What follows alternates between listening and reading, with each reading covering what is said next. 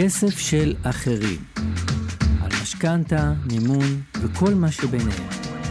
הפודקאסט של אבירם טננבאום. שלום חברים, ברוכים השבים לפרק נוסף של פודקאסט כסף של אחרים. אני אבירם טננבאום, בעלים ומנכ"ל, פרדס ייעוץ פיננסי ומשכנתאות. איתי כרגיל אורי רגב. אהלן, אהלן. היום יש לנו אורח מיוחד, שלו נחמן, בעלים ומנכ"ל של חברת טוטלי ייעוץ לעסקים. והוא ישפוך לנו מלא אור על כל העולם הזה של התנהלות פיננסית של עסקים. אה, מה צריך להסתכל, איזה דברים חשוב לבחון, ועוד דברים שאני אפילו לא יודע להגיד מה הם יהיו, כי הוא יודע יותר טוב ממני. אז אה, אהלן שלו. אהלן, קודם כל אה, הבנתי שהפודקאסט הזה לא צריך לקחת את עצמך ברצינות מדי, זה בעלים ומנכ"ל, אה, זה משרד בסוף. בסדר. טוטלי ליווי עסקי. רגע, יש מנכ"ל אחר? אה, תשמע, יש, יש בוסית, יש כמה בוסיות במשרד, יש גם בבית. כן, טוב, זה כולנו, זה מה שאני אומר, ישר הוא התחיל עם האמת, עם האמת הכנה. מעניין אם ההנהון של כולנו עובר בפודקאסט, כולנו כזה ככה.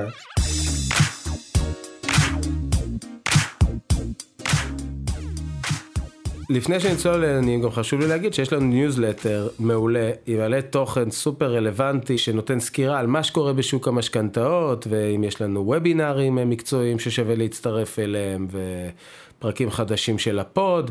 אז ממליץ בחום להצטרף לניוזלטר שלנו, פשוט להיכנס לאתר של פרדס, פרדס אה, ייעוץ פיננסי ומשכנתאות, ואז מין pop-up כזה יעשה בשבילכם את כל העבודה. אז היום אנחנו בעצם נדבר על כל הצד הפיננסי בהתנהלות של עסקים. אה, יש שם הרבה על מה לדבר, על ההבדלים בין אה, רווח לתזרים ובין התנהלות חשבונאית להתנהלות כלכלית ועל כל מיני אלמנטים אחרים גם בפעילות של, אה, של עסק, עסק מכל סוג שהוא בעצם. ובשביל זה אשלב פה, כי זאת באמת המומחיות שלו, ואני בטוח שנקבל מלא ערך ומלא ידע, ותתחיל אולי בלספר לנו קצת על עצמך. יאללה, אני אשמח. אז קודם כל, שלו נחמן. אמ, אני בן 37, יש לי שלושה ילדים. אני גר בקרקור. המשרד שלנו נמצא בקיסריה. נשוי כמובן. אמ, וזהו, ואנחנו בעצם... בימינו זה לא כזה כמובן. כן, תשמע. בטח לא בפרדס חנה, קרקור. כן, בטח לא אחרי שלושה ילדים, בוא. זה לא פעם ראשונה שאני מרגיש לא בעניינים, אתה יודע. בגדול אנחנו משרד שמתעסק בניהול תהליכים בעסקים. אמ, שאלת אותי מה זה אומר אה, ניהול, ניהול תהליכים בעסקים, אז זה יכול להיות תהליך של אה, יציאה ממשבר, זה יכול להיות תהליך אה, גדילה. בעסק, זה יכול להיות פשוט תהליך התייעלות, אם זה התייעלות פיננסית, אם זה התייעלות תפעולית, כמו להכניס אוטומציות לעסק, לבנות את הפן האדמיניסטרטיבי שהרבה מתעלמים ממנו, כי פשוט אנחנו פחות אוהבים את זה, בוא נודה על האמת. להכניס גם uh, דרך שבה אנחנו עובדים בצורה הרבה יותר יעילה. אז זה יכול להיות כל מיני סוגים של תהליכים בעצם. אוקיי, okay, ולפני שנצלול לתהליכים, אני אשמח אם תוכל לתת איזה משפט או שניים, קצת רקע עליך. אז קודם כל, אה, האמת שאני בכלל בא מעולם של חיי לילה. אני בגיל מאוד צעיר נכנסתי שותף ב, אה, במועדון מאוד מצליח בתל אביב. אה, ושם השותפים שלי היו מגדירים את זה, אני השותף הצעיר הכי זקן שהיה להם, הבנתי שאני קצת שונה, שונה בנוף. אה, גם ראיתי שמעבר ליכולות היכולות של יחסי אנוש וניהול בר וכל המסביב, גם uh, עולם המספרים מאוד מאוד דיבר אליי, ו, ואני מסתבר בין היחידים שמבין אקסל ככה בחברה שלי, בחבר'ה שמסביבי. וזה דרבן אותי יותר לחפור ולהעמיק במקומות, ה- במקומות העסקיים יותר, כמובן שמהצד של המספרים. אה, ומשם התגלגלתי, באיזשהו שלב רציתי, נקרא לזה עבודה של גדולים. אז כן. אה, התחלתי לעבוד בג'יימס ריצ'רדסון בתור מנהל פיתוח מותגים. הקמתי בעצם מערך, אה, ג'יימס ריצ'רדסון זה דיוטי פרי. כן. הם עובדים במה שנקרא בגבולות המדינה, והם רצו לעשות מהלך של חדירה, לא משנה מה הסיבות, חדירה לשוק המקומי. אז אני בעצם הקמתי מערך יבוא ממותגים כמו רוברטו קוולי וודקה, ועוד 30 אה, מותגים נוספים. וואלה. זה נהיה מערך, אה, מה שנקרא, קיבלתי הסכם עם ספק אחד, ותוך אה, פחות משנה זה כבר נהיה מערך של כמה ספקים, ו... ותפס תאוצה מאוד חזקה בארץ. היום זה מערך שעובד מעצמו בג'יימס ריצ'רדסון, זה עוד, עוד יחידת רווח. אה, שהם של כמה עשרות מיליוני שקלים בשנה. טוב, אז אה, ג'יימס ריצ'רדסון, תפקיד בכיר, ומשם יצאת לעצמאות? משם, מג'יימס ריצ'רדסון, אה, התקדמתי ל- אה, לרשת ג'ירף. כן, יפה. הייתי מנהל... אה, קיסרית החריפה. קיסרית החריפה. ג'ירף זה ממש בית ספר אה, לעסקים, אבל הייתי מנהל תפעול ורכש ברשת, שזה קטע, כאילו, תחשבו שזה, ב- ב- באוטו הייתי אה, מנהל כללי, בריצ'רדסון הייתי שיווק וסחר, ובג'ירף זה תפעול ורכש, זה כאילו כל פעם עולמות כן. שונים לחלוטין. רק חוץ להבהיר כשאתה... מסמנכ"ל כספים. זהו, רק זה להבהיר בתפקיד. כשאמרת אוטו, זה המועדון בתל אביב. כן, אז זה המ- זה המועדון. זה היה השם שלו. אה, וזהו, באיזשהו שלב הגעתי לאיזשהו, למיצוי, נולד לי הילד השני, רגע, ראיתי פתאום, כל החיים שלי היה לי חלום אחד, באמת. כולם היו שואלים אותי, מה הפנטזיה שלך, מה זה? אני רוצה להיות אבא. מגיל 18, אתה מבין? זה חוזר וואלה. לשותף הזקן. יפה. כן, וברגע שנהייתי אבא, פתאום אני קולט, אני מוצא את עצמי בילד השני, מרדים אותו, והכל רגוע כזה, ו- ואני יוצא מהזה, בלאגן, כולם מחפשים אותך, ו- ואני אומר, בואנה, אני, אני חוטא למטרה, כאילו, אני רוצה להיות אבא, בוא, רגע, שנייה, בוא נעשה קאט. ובאמת עשיתי קאט. קאט מאוד מפתיע, גם מבחינת ג'ירף, גם מבחינת הבית, כאילו, זה, ואני זוכר, חמי אומר לי, אני מבין, אני מבין את הצורך שלך, אבל, אבל עכשיו, זה קרה ב... כאילו, עכשיו, בדיוק כן, נולד זה- לך תינוק, כאילו. זה כאילו בקטע של תן בראש עד גיל 40 ואז תוריד את הרגל מהגן. כן, עכשיו. כן. אז זהו, לא הייתה לי כוונה להוריד את הרגל מהגז, רציתי לדייק. בדיעבד אני אומר את זה, אתה יודע, זו חוכמה שבדיעבד. כן. ואז זה התקשר צעד אליי... אמיץ אה, לזמנו. כן, זה היה צעד מאוד אמיץ. גם, כי אתה יודע, לעזוב תנאים מאוד, אה, תנאים מרשימים כאלה ב- ב- בעסק אה, שהוא עובד, והכל, והכל באמת עובד. הם היו מופתעים בכלל, מה, מה, מה מפריע לך? מה, הכל כאילו, כן. אתה עושה עבודה טובה, אנחנו מאוד מרוצים ממך, מה, מה... ובכלל היה בדיעבד, שוב, זה העניין שלי עם עצמי, אתה יודע, אתה כן. משליך את הדברים האישיים שלך על הכל. ו... ועשיתי את ה cut הזה, ותוך כדי שאני ככה, בחודשים האחרונים שלי בג'ירף, מתקשר אליי הבוס הקודם של ג'יימס ריצ'רדסון, אה, בג'יימס ריצ'רדסון, ואומר לי, תשמע, יש לי לקוח, הם קצת הסתבכו עם עסק, לך תראה, בטוח אתה יכול לעזור להם במשהו. נפגשתי איתם. ו... אה, והאמת שהפגישה הראשונה, אני לא אשכח אותה בחיים, זו הייתה פגישה מאוד מאוד מרגשת. כי כאילו, אתה יושב מול אנשים, והם מספרים לך על הבעיות שלהם, ואתה יודע, בראש שלך, אתה יודע בדיוק מה צריך לעשות, זה כבר מסתדר לך, טק כן, טק טק כאילו טק טק. זה, אתה כבר יודע את ה flow, את התוכנית עבודה שלהם, וכמובן שאתה לא ישר בא ו... לא, אמרתי מילה, כן, רק הכלתי והקשבתי, וזה היה מדהים לראות שבפגישה הראשונה הם היו ממש עם הראש למטה, ואחרי חודש אתה רואה אותם ממש פורחים ועם אוויר ועם drive ורצון להתקדם, ואני אומר לעצמי, בואנה, אני ממש אוהב את מה שאני עושה. וגם היה לי, אתה יודע, לצד הפנטזיה הזאת להיות אבא, תמיד היה לי את המחשבה הזאת של, אני אף פעם לא, כל הזמן קינאתי ברופאים, עורכי דין, אלה שיודעים מה הם רוצים לעשות שהם יהיו גדולים, כן. תמיד לא, לא היה לי מושג מה אני רוצה לעשות שאני אהיה גדול. כן. כל מהלך שעשיתי היה כזה, טוב, בוא נראה, בוא נבדוק, בוא. ואז פתאום אני מוצא את עצמי במקום שאני רוצה להיות בו, ש... כאילו זו העבודה שאני רוצה לעשות שאני אהיה גדול. מדהים. אה, וזה באמת, אה, אני מדבר על זה ויש לי צמרמורות, זה כאילו ממש אה, מרגש מבחינתי. בקיצור, מפה לשם זה כן. התגלגל, אני חווה הצלחות, אני חווה כיף, כאילו אושר פנימי אמיתי. ו... ואמרתי, יאללה, בוא נפתח עסק. ואז naming וכל התהליך הזה, ואתה יודע, יושב מלא זמן במשרד עם עצמי, מתבחבש, עם הכנסות אפס, כאילו, אתה יודע, שואף לאפס. ו... אה, כמובן, תהליך של, אה, של התחלה של one man show, אה, ואז נוצר טוטאלי ליווי עסקי, שקיים כבר ארבע שנים היום. אנחנו מלווים מגוון מאוד מאוד רחב של עסקים. ההתמחות שלנו היא בעיקר בתחום הקמעונאות, שזה בעצם, אם אני אומר קמעונאות, אני מתכוון ליבואנים, יצרנים, בעלי מותגים וחנויות בפריסה ארצית. זה בעצם תחום הקמעונאות. אנחנו עושים גם כל העולם הזה של one man show, כשאתה אומר one man show, אתה מתכוון כמו מישהו שהוא, העסק שלו זה הוא והוא מנהל את הכל, זאת הכוונה? הוא, לא, העסק שלו זה הוא, זה נכון, מנהל את הכל, זה, אתה יודע, זה לא חייב להיות ככה, אה, כן. וזה, וזה או גם שהעסק לא... יושב עליו, כאילו. כן, טוב, שאתה יודע, בסוף, נראה לי אה, בזה אנחנו תכף אה, נתעמק, ואז ממש תעשה לנו את איך שאתה רואה את הדברים.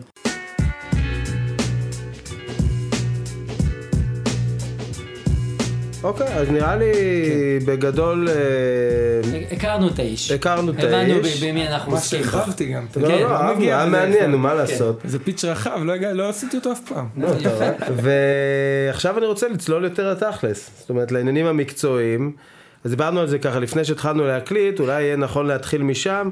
קודם כל, איך אתה רואה עסק? מה זה עסק? מאיזה סגמנטים הוא מורכב? אוקיי, אז בואו בוא ניכנס, בואו קודם כל ננסה להישאר כמה שאפשר אה, ברזולוציות הגבוהות כדי שזה יהיה ברור. אה, כי אני יכול לדבר על זה מלא. אה, אבל אני מסתכל על עסק בשני מובנים, אחד סגמנטלית, בכל עסק יש את השיווק, יש את המכירות ויש את הפיננסים. זה, אתה יודע, זה משתנה מאוד בין עסק לעסק, אבל אם אני נשאר למעלה רגע, אלה שלושת המחלקות. שיווק, תפעול ופיננסים. אוקיי, אז בואו נתחיל מהפיננסים. נתחיל מהפיננסים ואז נעבור לאחרים. אין בעיה, זה ברמה הפיננסית, אה, זה בעצם מחולק ל... לשלוש חזיתות, שוב ברמת ההסתכלות שלי, מחולק לשלוש חזיתות, שחזית אחת זה החזית החשבונאית, אין מה להרחיב עליה יותר מדי, זה חזית שבעצם אה, מדברת על ניהול הספרים של העסק. אה, כל אלמנט יש... המיסוי. כן, בעצם. כל, בעצם רואה חשבון, שם קוד רואה כל חשבון. כל מה שהוא מטפל. כן. ושם כל מה כן. שיש לנו לעשות זה פשוט לנהל את הרואה חשבון, זה להבין וזה לא לשים את זה רגע בצד זה יותר פרוצדורלי כזה. כן, כן okay. אבל אוקיי. עדיין פרוצדורלי, פרוצדורלי אבל עדיין שווה התייחסות. חד משמעית. אה, ויש את הצד התחזית של אה, מדבר, שמדברת על הכספים, חזית של אה, ניהול תזרים. אוקיי. Okay. בחזית של ניהול תזרים אנחנו אה, צריכים לנהל את הכסף שלנו.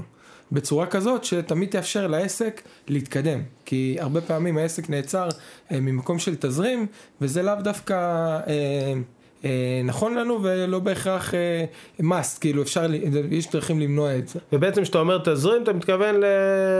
לאשכרה כסף שנכנס ויוצא כסף, מהחשבון. בדיוק, הפעולות האלה של כניסה ויציאה של הכסף, זה פעולות שצריך לא לדעת לצפות. לא דברים תיאורטיים, לא מספרים שרואים בכל מיני אקסלים, אלא פשוט כסף שנכנס ויוצא מהחשבון. כן, מומלץ לנהל את זה, לאו דווקא באקסלים ובמערכות, אבל כן, כן, כן יש תוכנות כן. וכאלה, נכון. אה, והחזית העיקרית בעצם זו החזית הכלכלית. החזית הכלכלית מדברת אה, אם אני אתמצת את זה, אז זה דוח רווח והפסד.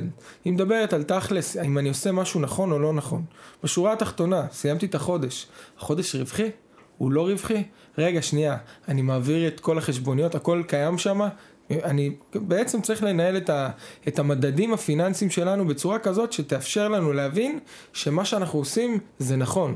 כי אז אם יש בעיה תזרימית, אתה אומר, אוקיי, יש בעיה תזרימית, אני אפתור אותה כרגע, מהבנה שמה שאני עושה הוא טוב. כן. כי אם אנחנו פועלים... שהרווח ב... יגיע בסופו של הדרך. שם. כן, כי כן. הנה, יש רווח, העסק הזה הוא טוב, ואף אחד לא ישנה לי את זה. אם אתה באמת מנהל את זה כמו שצריך, אף אחד לא יכול לערער לך את המקום הזה, של באמת אתה עושה משהו טוב.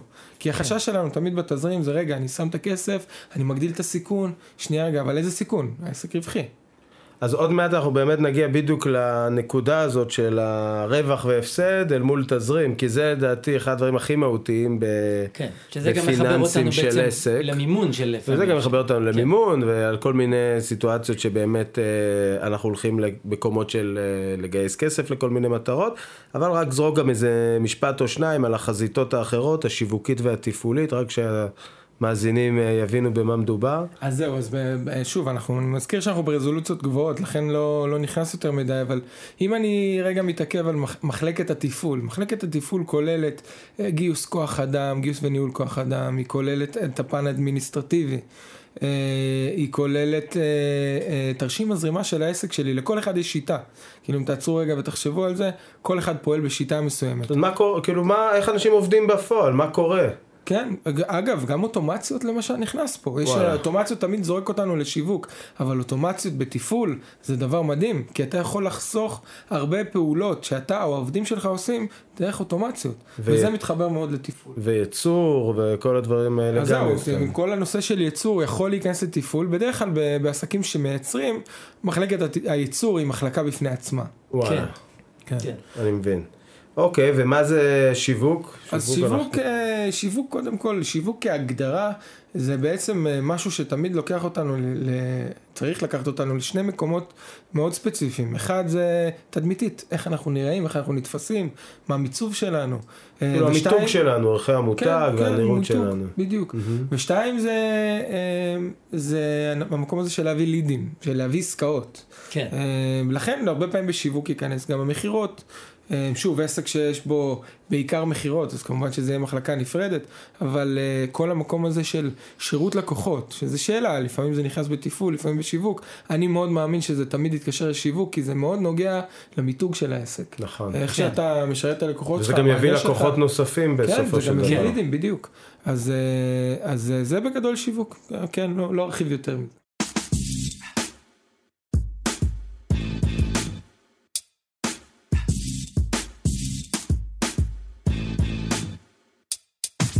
אוקיי, מעולה. אז הבנו מה זה סגמנט השיווק בעסק, שיווק במכירות, מה זה התפעול שכולל תחתיו באמת אה, חלק נרחב מאוד מהפעילות, אבל בסוף עסק מוקם למטרה של רווח, אף אחד לא עושה עסק רק בשביל הכיף.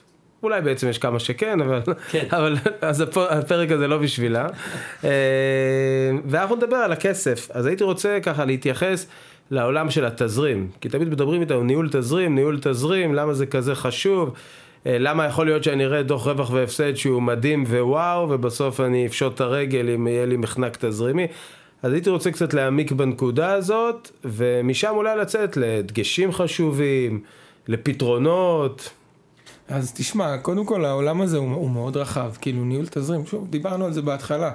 כל, כל עסק וכל uh, בן אדם שמנהל את העסק, יש את, ה, יש את התפיסות שלו, יש את האמונות שלו מהבית, יש כל מיני חסמים ש, שמנהלים אותו, uh, וגם עם הזמן, דרך אגב, הם עוברים לעסק, uh, שאני מניח שכולנו כבר יודעים את זה, כן? כן. אבל uh, שווה, שווה להדגיש את זה.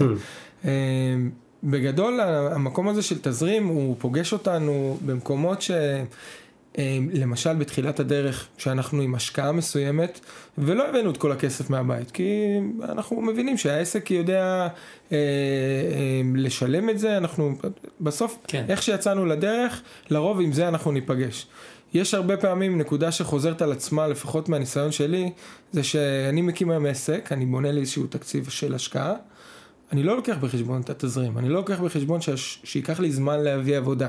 לא לוקח בחשבון שבהתחלה אני אחלק הרבה מתנות, סתם אני זורק. כן, או הנחות גדולות. או הנחות גדולות, נכון. רק כדי להכניס תנועה. הרבה פעמים, למשל, אני נפגש עם uh, סיטואציות שבה באמת בן אדם עשה תוכנית עסקית, והוא בנה תקציב השקעה, הוא באמת הלך על uh, דרך של תכנון, שאני מאוד מעריך בעלי עסקים שיוצאים לדרך, לא ב... יאללה בוא נצא לדרך, אלא רגע שנייה בוא נעצור נתכנן את זה, ועכשיו יאללה בוא נצא לדרך, אתה יודע, עם כל המוטיבציה. כן. Uh, אבל משקיעים את השנייה הזאת ברגע לתכנן, והרבה פעמים לא לוקחים בחשבון את השלושה ארבעה חודשים של תזרים מזומנים. שאתה צריך, שעם הזמן כן. נוצר... נמוך או אפסי. כן, או שלילי. או שלילי. אה, לרוב זה שלילי, כי מה לעשות, יש לך הוצאות, כן, עד שאתה גובה, עד שאתה מוכר. כן. נכון, ואז בדיוק הכמה חודשים האלה, לפעמים זה נגיד חצי שנה, בוא נקרא לזה חצי שנה, כן. החצי שנה הזאת מייצרת לך גיבנת שאתה סוחב אותה. אתה פתאום סוחב אותה וסוחב אותה ואתה מתחיל להבין שאתה מתקשה כל הזמן עם התזרים ואתה לא מבין למה, הרי העסק רווחי והנה הוא רווחי ותראה, אבל אתה שוכח שאת החצי שנה הראשונה לא לקחת בחשבון ונוצרה לך איזושהי גיבנת שהיום אתה מתמודד איתה, זה דבר אחד. דבר נוסף זה כל הנושא של אה, אה, מקדמות, אה, מימון, אה, תשלומי, לא יודע, מע"מ רגע זה נשים בצד, אבל בוא נקרא לזה מקדמות ומימון. כשאני רואה רווח והפסד, אני לא רואה שם לא מקדמות ולא מימון. כן. אז אם אני היום שלם, אה, סתם לצורך העניין, אה, אחוז מסוים מקדמות, ועוד כמה אלפים של אה, מימון, אז מן הסתם שאם אני עסק שמרוויח עשרת אלפים שקל בחודש, והמקדמות והמימון שלי ביחד הם תשעת אלפים שקל בחודש, ואני מושך משכורת, אני רוצה למשוך משכורת של שמונת אלפים שקל בחודש, זה לא יקרה. כן. זה לא יקרה, זה, זה די ברור לנו, הרבה פעמים אנחנו לא חושבים על זה. אז זה, זה עוד נקודה שתמיד חוזרת על עצמה, הנושא של מקדמות ומימון. אז בעצם באיזה מצבים שכיחים אתה מכיר שעסקים אה, צריכים מימון, איזה סוג של מימון? אה, כאילו בוא, בוא נדבר קצת על הנושא הזה של, אה, של כסף. אה, תשמע, אני, אני פשוט רוצה לחזור רגע לאיזושהי נקודה ששמתי בצד, כל המקום הזה של מע"מ. מע"מ זה כסף שהוא לא שלנו, כן. ולרוב אנחנו משתמשים בו. אז יש הרבה אנשים שכל הכבוד להם שמים את זה בצד, אבל בוא נודה על האמת. הרוב לא. הרוב לא. כן. בדיוק, אז הרוב אנחנו... הרוב זה יסתדר, כי זה בעוד חודשיים, אז זה כבר יסתדר איכשהו. בדיוק, כן. זה, זה נטייה, זה יסתדר. כן. אמ, אז לרוב, אם אנחנו משתמשים בכסף של המע"מ ועדיין לא נשאר פה כסף, אתה מבין שחסר פה כסף. נכון. חסר פה כסף גם אם אתה רווחי. צריך להבין תמיד מאיפה נוצרה הגיבנת הזאת, זה יכול להיות מאותו עניין של תזרים, זה יכול להיות מ...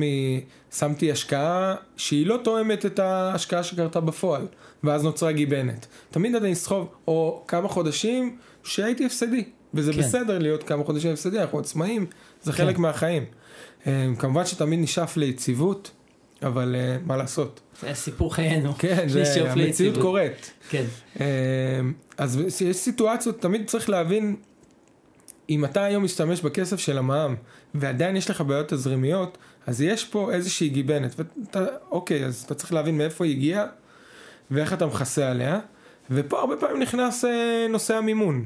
אה, שדרך אגב זו דרך אחת, זו סיבה אחת למימון. אז בעצם לעסק יש כל מיני צורכי מימון שהוא עשוי להזדקק להם. זה יכול להיות אה, אה, אשראי כדי בכלל להשקיע בעסק חדש ולהקים אופרציה.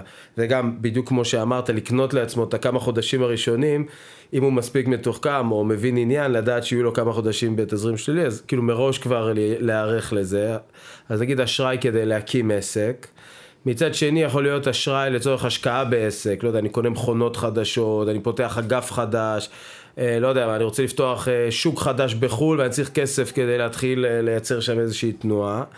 ויכול להיות גם הון חוזר, אם זה כספים שאני צריך לגשר על כספים שאמורים להגיע, כל מיני תשלומים שאני מקבל בשוטף או דברים כאלה. הייתי רוצה מהניסיון שלך, תספר לנו אולי על כל מיני מקרים שנתקלת בהם, סוגים כאלה של מימונים. איך בעל העסק מרגיש את זה? אני יודע כאיש פיננסי, איך אני מרגיש את זה, אתה צריך כסף, בוא נביא לך, הולך מול הבנקים, קצת רב, קצת פה, קצת שם, כסף מגיע, ביי. אה, הייתי רוצה לשמוע מהצד שלך איך זה נראה בתור מישהו שמלווה את העסק, שחי את הקישקע של העסק. אז תשמע, אני, אני בניגוד אליך, פחות מתעסק בפן של להשיג את המימון, או אה, אני יותר אתעסק בלמה אני צריך את המימון הזה, ו... אה, ואז אני אלך אליך מן הסתם אה, לבוא ו- ולקחת את המימון. חסר לך שלא.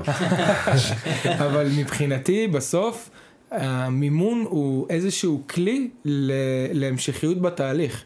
הרבה פעמים אנחנו מתחילים איזשהו תהליך, אתה יודע מראש שהולכות להיות פה השקעות, אתה עדיין לא יודע כי אתה בונה איזושהי תוכנית עבודה, ואז אתה מבין שה scale, כי בסוף תמיד יש איזשהו תיאום ציפיות מול הלקוח, ואז אתה מבין שה scale שהלקוח רוצה, הוא הרבה יותר משמעותי, או שהוא צורך הרבה יותר השקעה ממה שחשבת בהתחלה. ואז מתחילים לדבר על מימון, ולוקחים את זה כחלק מהתוכנית. הרבה פעמים, אה, ברוב הפעמים, אני משתמש במימון כדי אה, אה, להמשיך את התהליך.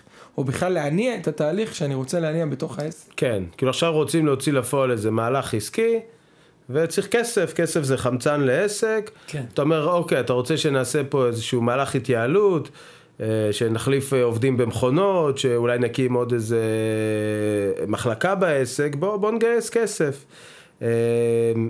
תשמע, זה, זה הרבה מעבר, אבירם, תחשוב על זה שנגיד היום אני מוצא את עצמי כל היום מתעסק במאחורה של העסק, ואני לא מביא לידי ביטוי את האמן שאני, בדיוק כן, דיברנו כן, על זה גם. נכון.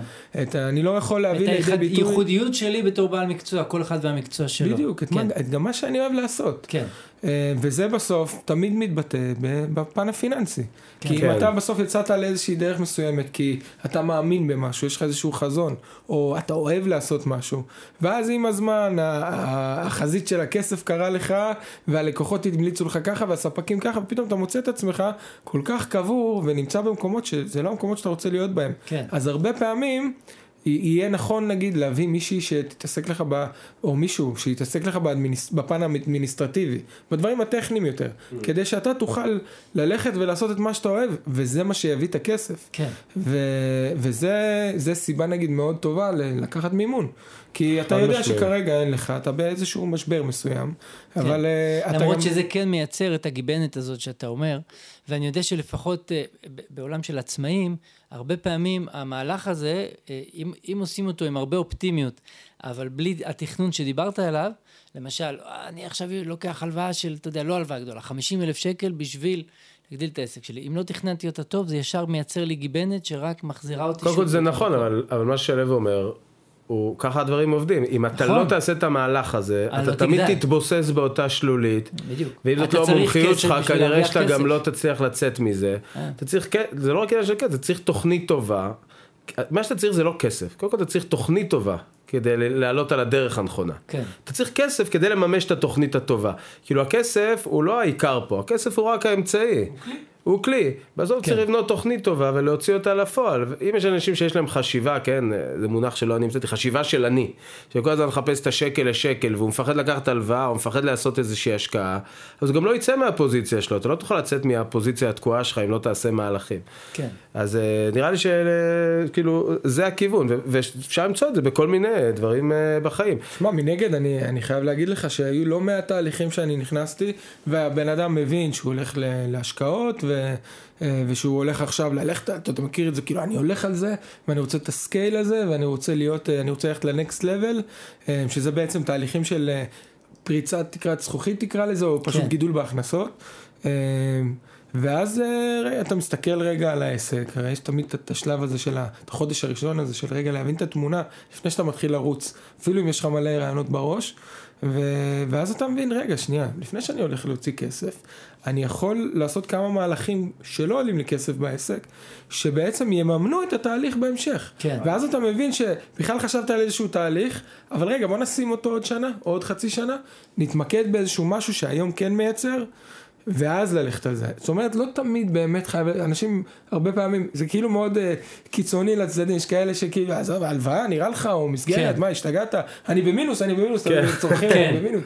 סבבה, אתה במינוס. זה כמו שאומרים עסק. שעסק שהוא לחלוטין בלי אשראי, אז הוא עסק שמתנהל לא יעיל. כאילו מצד אחד אתה לא צריך להיות אה, חנוק מהלוואות, שכל התזרים שלך יהיה החזרי הלוואות, אבל גם להתנהל כעסק רק מהון עצמי, זה אומר שאתה נראה לא ממצה את הפוטנציאל שלך.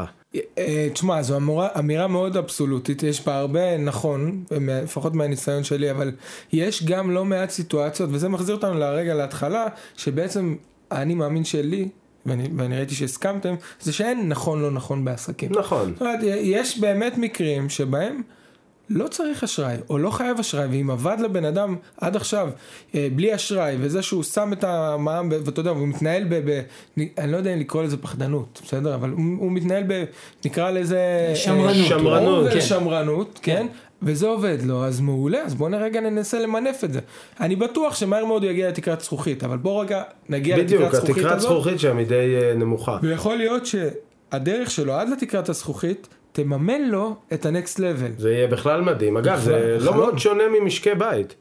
זאת אומרת, בסוף עסק זה בבואה של משק בית, שמתנהל אה, over שמרני, וכזה מאוד אה, בדלת אמותיו, והכל כזה בקטנה, ויש עסק שכנראה אם אותו בן אדם יפתח, זה ישתקף גם בעסק, ואם זה בן אדם אה, פזרן, חסר אחריות, אשראים ומחנקים מכל הכיוונים, גם העסק שלו ייראה, ככה, וכל הטווח באמצע. זאת אומרת, העסק הוא בדרך כלל השתקפות של בעל העסק, גם מבחינה פיננסית. העסק הוא קודם כל בעל העסק. זה כמו ילד, ילד כל. של בעל העסק. גם דרך אגב ארגונים גדולים, אני עובד אה, אה, לא מעט גם עם ארגונים שהם קצת יותר גדולים מעסקים עצמאיים, ואתה רואה שבסוף ה-DNA של, ה- של העסק זה בעל העסק, אתה כן. יודע, זה כאילו היה נראה לך משהו כל כך גדול וזה, ו, וכאילו, אבל בסוף אתה, אתה קולט על ה, איך שהעובדים מתנהלים, על, ה, על השיטות עבודה, DNA של ה- ה-DNA, ה- הבסיס של העסק, זה כן. בעל העסק, אתה לא יכול לברוח מזה. נכון. בסוף אנחנו, מה שגידלו אותנו, התפיסות שלנו, זה, זה בסוף אנחנו, ובגלל זה זה גם מאוד קשור, מתקשר למשקי בית. זה פשוט משקי בית במספרים גדולים יותר. זה בגלל זה נורא קשה כאילו לקחת עסק שהוא one man show ולגמול אותו מזה. נורא קשה כאילו להפוך אה, עסק שהוא יושב על אה, בן אדם אחד, גם מצד האופי, גם מצד ה-DNA, הרבה פעמים זה גם יושב על מקצועיות של בן אדם אחד, כן. ועל כישורים וקשרים של בן אדם אחד, נורא קשה לקחת את זה ולהפוך את זה ל- לעסק שהוא עם רגליים משל עצמו. כאילו לעשות את ההפרדה הזאת בין הישויות. בדיוק אתמול אה, הייתי, יש לי לקוח שזה בדיוק התהליך שהוא עובר. הוא בעצם עובר מ-one man show לאופרציה, שזה, אתה יודע, זה ה... בבקשה, גם, אה, גם פה זה קיים. אה, לעבור מעסק של one man show לאופרציה, זו התעסקות בפני עצמה, אתה לא יכול גם לנהל את השוטף. כן.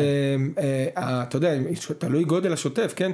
אבל נגיד את השוטף ששוטף אותך, ובמקביל לבנות אופרציה. לבנות אופרציה זה זה משהו שהוא לסרט. משמעותי. השוטף ששטף השוטף אותי. שש- כן, זה אחלה סרט.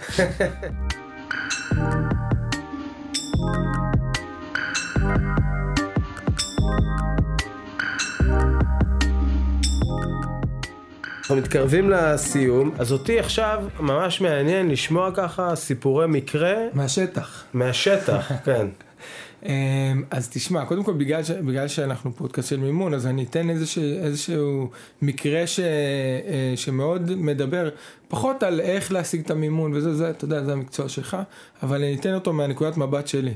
יש לי לקוח שאני הגעתי אליו בסיטואציה שהוא הוא, הוא הבין שיש לו הרבה עבודה, והיכולת שלו לקבל אותה היא מאוד נמוכה. אומרת, היכולת ייצור שלו הייתה נמוכה מההכנסות שהוא יכול להכניס. והוא אמר, אני רוצה להכניס מערכת ERP, ואני רוצה לקחת מפעל חדש, וזה. וכאילו כל הדברים האלה, ואמר, מאיפה אני אביא את הכסף? כאילו, ניסה לכוון את השיחה ל... אמ, למקום באמת של רגע בוא, בוא ניקח הלוואה אני רוצה לגדול יש לי דופק לי על הדלת. כן. ואז הדבר הראשון שנאמר בשיחה זה רגע שנייה לפני שאנחנו עושים את המהלכים האלה בוא נבין את העסק תן לי ללמוד את תמונת מצב ואני אעשה לכם אה, long story short, שורה תחתונה, אה, אחרי שלושה חודשים, בן אדם על אותו, אותה רצפת ייצור, בלי מערכת ERP, כי מערכת ERP זה... זה סליחה, רק מה זה מערכת ERP? מערכת ERP זה מערכת ניהול שעושה אינטגרציה בין כל המחלקות. אוקיי. Okay. בלי המערכת, בלי כל הדברים האלה ש... שהוא באמת, והם היו נכונים, הוא באמת צדק, הוא היה צריך את זה. אבל שנייה לפני, כאילו היה לי חשוב מאוד למצות את הרצפת ייצור. מה שיש לו ב... בידיים כבר. כן, וממש אה, ראיינתי מנהלים ועובדים בעסק, ואתה מבין שהיו שני מהלכים עיקריים, אה, שברגע שאתה עושה אותם, אתה מגדיל את היכולת אה, ייצור שלך. עשינו את שני המהלכים האלה, הם היו, הם לא צרכו מימון. בסדר? הם היו בהשקעה של אה, עשרות אלפי שקלים בודדים, והמחזור קפץ פי שניים. וואו. מדהים. מטורף. ואני מדבר על עסק של מיליונים, לא של... מחזור קפץ פי שניים. זה היה כאילו מהלכי ייעול שהכפילו את המחזור. נכון, ואם עכשיו... נשמע יותר כמו מהלכי חשיבה. חדשים, כאילו איזו הסתכלות חדשה על הדברים. כן, לגמרי, זה, זה בעיקר בעיקר ירידה לפרטים. Mm. זה לבוא וללכת כן. רגע ל, ל, לאחרון, לאחרון היצרנים נקרא לזה, כן. ולשאול אותו רגע מה אתה חושב ואיך אתה חווה את זה, ולעבור כל עובד ובעצם... מדהים. לעשות את האחד ועוד אחד הזה. אה, שזה באמת סטאדי קייס מטורף, ואני יכול להגיד לכם שהיום, אחרי שנה וחצי, שהוא באמת הבין שעוד פעם הוא הגיע לקצה גבול. הכפיל, וזהו, מיצה גם את ההכפלה. הוא אפילו קצת יותר מהכפיל נקרא לזה, אה, והיום הוא, הוא לוקח, לקח מפעל חדש, ולקח לזה מימון מכובד מאוד.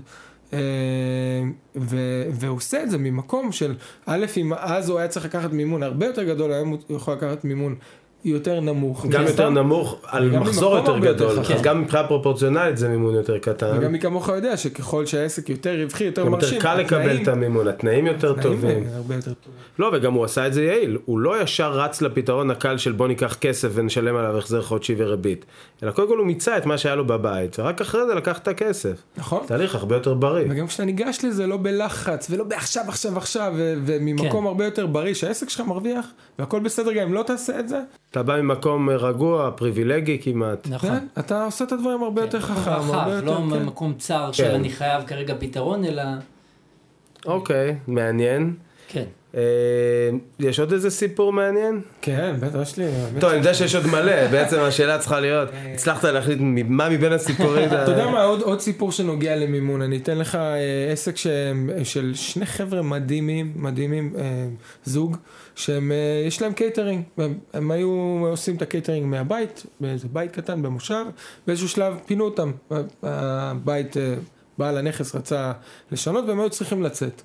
אה, מפה לשם הם הגיעו אליי כשהם כבר לקחו מפעל מאוד גדול אה, אה, בשביל העסק שלהם, וזה בעצם עסק אחר לגמרי. עכשיו הם, הם יצאו... עלויות אחרות לגמרי. כן. עלויות אחרות לגמרי. התמחור שלך משתנה. ומן הסתם, מי כמוך יודע, שהם הגיעו להשקעה. של נגיד 400 אלף שקל ובפועל זה 800 אלף שקל וכמובן יש את התזרים וכולי והגיעו ל... אליי בעצם במקום של רגע בוא תעזור לנו פיננסית הלכנו לאיבוד.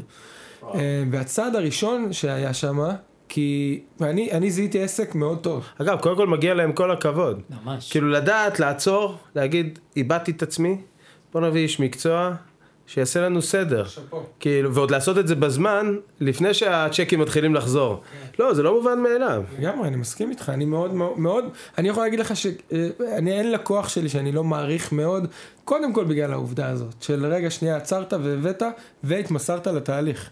כן. סליחה, של רגע שנייה, אה, אה, עצרת, חשבת, הבאת איש מקצוע והתמסרת לתהליך, שזה גם מאוד מאוד חשוב. לא רק להביא איש מקצוע, אלא גם. להתמסר. כי יש כאלה שמביאים איש מקצוע, מסמנים וי, הבאתי איש מקצוע, לא כן, מטמיעים הבאתי כלום. יועץ. ואז לא מטמיעים "אה, כלום. היועצים כן. האלה. כן. או, מה, לא יוצא מזה כלום היועצים האלה, לא עשית כלום גם ממה שאמרתי. שזה. אתה יודע, זה גם לצד השני, הרבה פעמים באמת אה, יועצים כנראה לא לא עוזרים, זה זה לגיטימי, לא תמיד יש חיבור. לא, אה, בסדר, אבל נכון. בסוף אם בן אדם לא מטמיע, אז הוא לא מטמיע. יבוא היועץ הכי טוב בעולם, בסוף בעל העסק כן. צריך להטמיע את הדברים בתוך העסק שלו. נכון, ואני יכול להגיד לכם שהמהלך הראשון, אה, לצד, לצד ה, כמובן התנעת תהליכים של הגדלת הכנסות והתייעלות אה, במפעל, הצעד הראשון היה לחשוב רגע, איך אני מקטין את ההחזרי מימון, כי אני מזכיר לכם שחלק משמעותי בתזרים זה החזרי מימון ומקדמות. זה הלוואות, כן. אה, כי גם אם אני רווחי, יכול להיות שזה לא מכסה לי.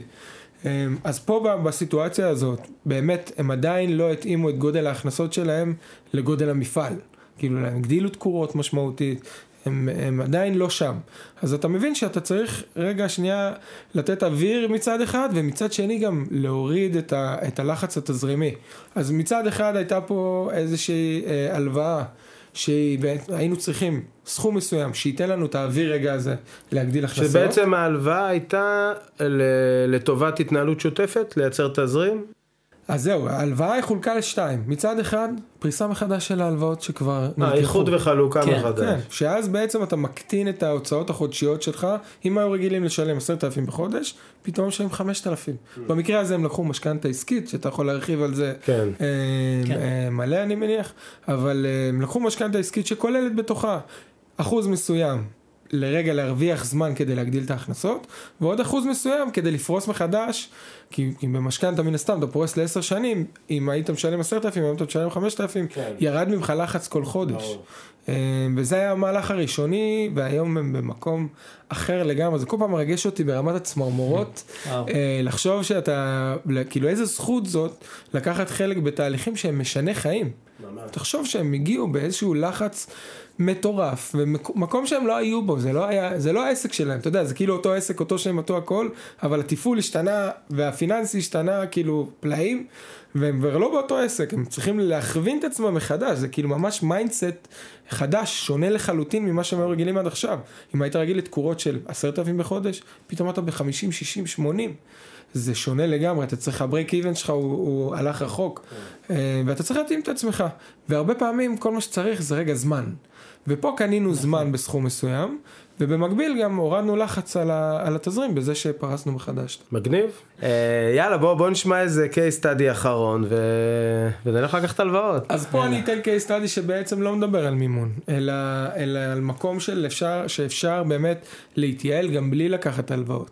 אה, אתן לכם עסק שהוא בעצם עסק, אה, אה, נקרא לזה יבואן או, או מפיץ, בסדר?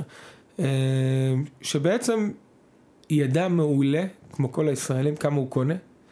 בקטע מטורף. אני קונה, והוא הוא אומר לך את המחירים, את העלויות תשמע, שלו. אתמול ישבתי אצל לקוח שיש לו איזה עשר חנויות של כל מיני מוצרי קמעונאות, ביגוד, הלבשה, סטוקים כאלה, יש לו פרוסים בכל הארץ. אמר לי, תשמע, תביא לי איזה שניים שלוש מיליון שקל, תגייסו לנו, אני רוצה שיהיה לי כסף נזיל. למה יש הזדמנויות, וככה הוא מתאר לי את זה. מדי פעם מתקשר לאיזה אה, יבואן, שמע, שמעון, המפעל בטורקיה מוכר לי ב-40% מתחת למחיר, אתה רוצה חצי? אז אתה אומר לו כן, באותו רגע אתה צריך לשחרר לו איזה מיליון שקל, איזה מיליון... אז הוא אומר, אני צריך שיהיה לי כסף נזיל בחשבון, אז זה בדיוק מתקשר למה שאתה אומר, הם יודעים בדיוק איך לקנות, זה אנשים שחיים את השוק כאילו בצורה אבסולוטית. בקטע מדהים, אבל אז אתה שואל אותו, אוקיי, ובכמה זה נמכר? פתאום הוא נתקע, רגע, אני צריך לשאול את האיש מכירות שלי, ואז אתה מבין, אוקיי, רגע, יש פה עניין. ו, ובמקרה הזה ספציפית, עיקר ההתייעלות הייתה, א', בפן התפעולי, לוגיסטי נקרא לזה, מאוד מאוד, אתה יודע, לקחו גם משרד וגם מחסן וגם הוצאנו את הכל למיקור חוץ ועם עם עלות, הלוג, העלות הלוגיסטית, העלות התפעולית, בסדר? פר אה, יחידה, אני מנסה לא להיכנס יותר מדי פרטים, אם העלות התפעולית פר יחידה הייתה עד היום 13 שקלים אה, ליחידה, אז ברגע שהוצאנו למיקור חוץ, שבדרך כלל זה שונה, אתה יוצא למיקור חוץ זה כאילו יותר כן, זה מייקר. אבל במקרה הזה הם ירדו לארבעה שקלים ליחידה, עלות. תחשבו שמה קרה ל break even שלהם, הם היו רגילים ל break even של שני מיליון שקל, פתאום יש להם break even של מיליון שקל. כן. זאת אומרת, הם היו רגילים להכניס מיליון וחצי ולהיות בהפסד של חצי מיליון, פתאום מרוויחים חצי מיליון. וואו. זה מהלך פשוט מטורף. ואז מפה, אתה, אתה יודע, עד עכשיו הם לא ידעו מה הם עושים לא בסדר, וזה, פתאום הם מבינים מה היה לא בסדר, יש לך הרבה יותר מוטיבציה להשקיע באנשי המכירות שלך, לצאת יותר לשטח, כן. לעשות, כי אתה מבין, א', קודם כל, הברייק איבן שלי הרבה, השתפר משמעותית, אני יודע שאני יעיל היום, אני רגוע, אני יכול לצאת לדרך, אתה מבין? אז אה, זו, זו נקודה ש, כן. שבאמת, יש הרבה עסקים שיכולים להתייעל משמעותית, גם בר, ברמת השורת רווח, לא חייב להגדיל הכנסות בשביל להתייעל, הנה עכשיו כאילו שמענו נקודה, שאתה לא חייב להגדיל הכנסות בשביל להרוויח יותר כסף. כן. אה, כן, אתה יכול להקטין הוצאות. בדיוק. וב', בשביל להגדיל הכנסות, אתה צריך באמת לתת מאמץ, והמאמץ הזה צריך לבוא ממקום נכון, ובעיניי, מקום נכון אומר שאתה רגוע, שאתה יודע מה שאתה עושה, שאתה כן. יודע שאתה עושה משהו טוב. כן, אתה לא צריך להתחיל לעשות את אותו דבר, פשוט הרבה יותר קשה להזיע, כן. להתאמץ, לעבוד 24 שעות ביממה ולהרוויח עוד 10 כן. אחוז. לא, גם צריך ה- לעשות חשיבה, לזהות מה נכון, מה לא נכון, לעשות כזה כן. fine tuning אלגנטי ולצאת לדרך. תחשוב שכמה. עסקים נסגרים על עצם העובדה שהם פשוט חושבים שהם לא עושים משהו נכון, או הם לא יודעים בכלל. ולפעמים אתה בלחץ. עושה שינוי קטן, מזיז את הבן אדם לאיזה משהו, מזיז לו מפה לפה, ובום. מטורף. אבל זה אפילו ברמת הדשבורד. אני אפילו נותן את זה לפעמים לאנלוגיה לכביש, לא יודע מה, אני בן אדם שנוהג הרבה, נוסע הרבה, לפעמים נותן את זה אנלוגיה לכביש. אתה יכול להיות תקוע בפקק, ולפעמים יוצא לך לנסוע באיזה כביש שיש נתיב תחבורה ציבורית, אבל זה לא תחבורה ציבורית בשבת. ואז יש פקק עצום, והנתיב תחבורה ציבורית ריק, כן. וזה שבת. ואז אתה אומר, רגע, אבל זה א' עד ו'. ואז אתה עובר לנתיב תחבורה ציבורית, ואתה פשוט עוקף את כל הפקק, ואתה כן. מרגיש שניצחת את המערכת, ואתה אומר, כאילו, אנשים לא קוראים שלטים, ואתה הגעת, כאילו זה בדיוק אותו דבר, אתה משנה כן. איזה משהו, פתאום נופל, אתה משנה טיפה את הדרך חשיבה שלך, זז 10 מטר ימינה, ובום, אתה טס קדימה. וזה קיצוני, זה יכול להיות מי רציתי לסגור את העסק לעסק משגשג, כאילו זה ממש ככה. כן, כן. טוב, יודע, אני חושב שהנקודה הכי אה, משותפת, משותפת לכל הסיפורים שהבאת, ובכלל כגישה ללקחת מימון, ממה שאני שומע מהדברים שלך, זה הרבה מאוד גם הפן הפסיכולוגי של הדבר, ובאיזה פוזיציה אתה מגיע למימון הזה. אם אתה מגיע חנוק, עובד עצות, עוד רגע אני מחליף מקצוע, אז גם המימון שלך יהפוך להיות מהר מאוד לגיבנת שתמשיך את הכיוון הזה. אבל אם אתה מגיע בליווי מקצועי של איש מקצוע, יועץ, ומגיע ממקום פסיכולוגי רגוע, כמו שאתה מתאר כאן, המימון נראה אחרת וגם מכניס לך את החמצן שאתה צריך. ואני. אתן אה, עוד תובנה, שהיא מעבר לעניין של מימון. בסוף עסק זה משהו שצריך לדעת לנהל, ולא כל מישהו מוכשר באיזשהו משהו בהכרח יודע לנהל עסק. וצריך לעשות את הדברים בצורה חכמה ומחושבת ו- ומאורגנת, וכסף זה, זה כלי לדברים. אם בסוף מגיעים למצב של סחרור, של מחנק, של לרדוף אחרי הזנב של עצמך, חייבים לעשות את הסטופ הזה. כן. כי, כי כנראה שמשם להמשיך באותה דרך זה לא, לא יביא לשום דבר טוב. כן. ומה, ומה האתגר שלנו כעצמאים? יש משפט שממש הולך לשבור את מה שאמרת, מה אמרתם עכשיו, שאומר, אמר אה, מרק צוקרברג לא מזמן, שאומר, אה, תרוץ מהר ותשבור דברים בדרך, אה, ואם אתה לא שובר דברים בדרך, כנראה שאתה לא רץ מספיק מהר. למה? זה לא אנחנו סותר. בעולם משתנה. כי תחשוב על זה, מצד אחד כן. אין בעיה, תשבור, לא תהיה חדשני. תהיה... כאילו, אני תמיד בגישה של doing. אתה יודע, יש אנשים שמתכננים, מתכננים, מתכננים, מתכננים את עצמם לדעת עד שהם עושים משהו. אני קודם כל עושה, כאילו, לא ברמה של אה, לעשות דברים בצורה מטומטמת. אבל לעשות, אתה. קופץ למים בצורה שהיא good enough, ומשם אה, שוחה דרכך. נראה לי שלזה הוא התכוון, אם אני מבין נכון את המשפט אני, שלו. אני חושב שבסוף זה עניין של איזון. מצד אחד, כן תרוץ, כן תתקדם, כן, ת- אתה לא, זה בסדר, זה תקוע. בסדר לעשות טעויות. כן. אבל מצד שני, כן תהיה מתוכנן, במיוחד איפה שאתה יכול. זה לא חייב להיות עם איש מקצוע, דרך אגב. פשוט תשב, תחשוב עם עצמך, אין בן אדם שמכיר את העסק שלך יותר טוב ממך. פשוט רגע תתפנה, תעצור, תנשום, תתכנן ותצא לדרך. זה אפשרי, זה באמת אפשרי.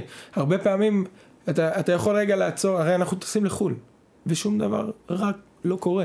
בר- ברוב המקרים. אז כאילו, כנראה שאנחנו יכולים לעצור יום אחד, כן, ושנייה לתכנן את המהלך הבא שלנו. כן. כן. זהו, זה. טוב, תשמעו, היה מעניין. ממש. איזה ו- כיף. תודה שהזמנתם אותי, דרך אגב. תשמע, תודה שבאת. ולא אמרת שום דבר על הקפה של אורי, זה אה, עכשיו אגדה. בענף הפודקאסטים. שזה אנשים באים לפה להקלטות. לו, ההקלטה זה רק ככה אתם קונים התירוץ. אותנו. כן. וזהו, אז תודה ממש, ויש לך, מן הסתם אפשר להגיע אליך, גוגל, פייסבוק, כן, לגמרי. טוטאלי. מי שזה מעניין אותו, טוטאלי תש- ליווי עסקי, שלו. נחמן, שמעו מה שאתם רוצים ב- בגוגל, אני אהיה שם. תענוג. לפני שניפרד, רק תזכורת נוספת על הניוזלטר שלנו, שאפשר להירשם אליו דרך האתר של פרדס ייעוץ פיננסי ומשכנתאות. כל מה שחם, מה שמעניין, אחת לכמה שבועות, וממש נחמד. יאללה, תודה, אחלה יום. תודה אה, רבה. ושנה טובה. שנה חג טובה, חג שמח. שמח. יאללה, שתהיה שנה מוצלחת. ביי חברים. צ'או. כסף של אחרים. על משכנתה, מימון וכל מה שביניהם. הפודקאסט של אבירם טננבאום.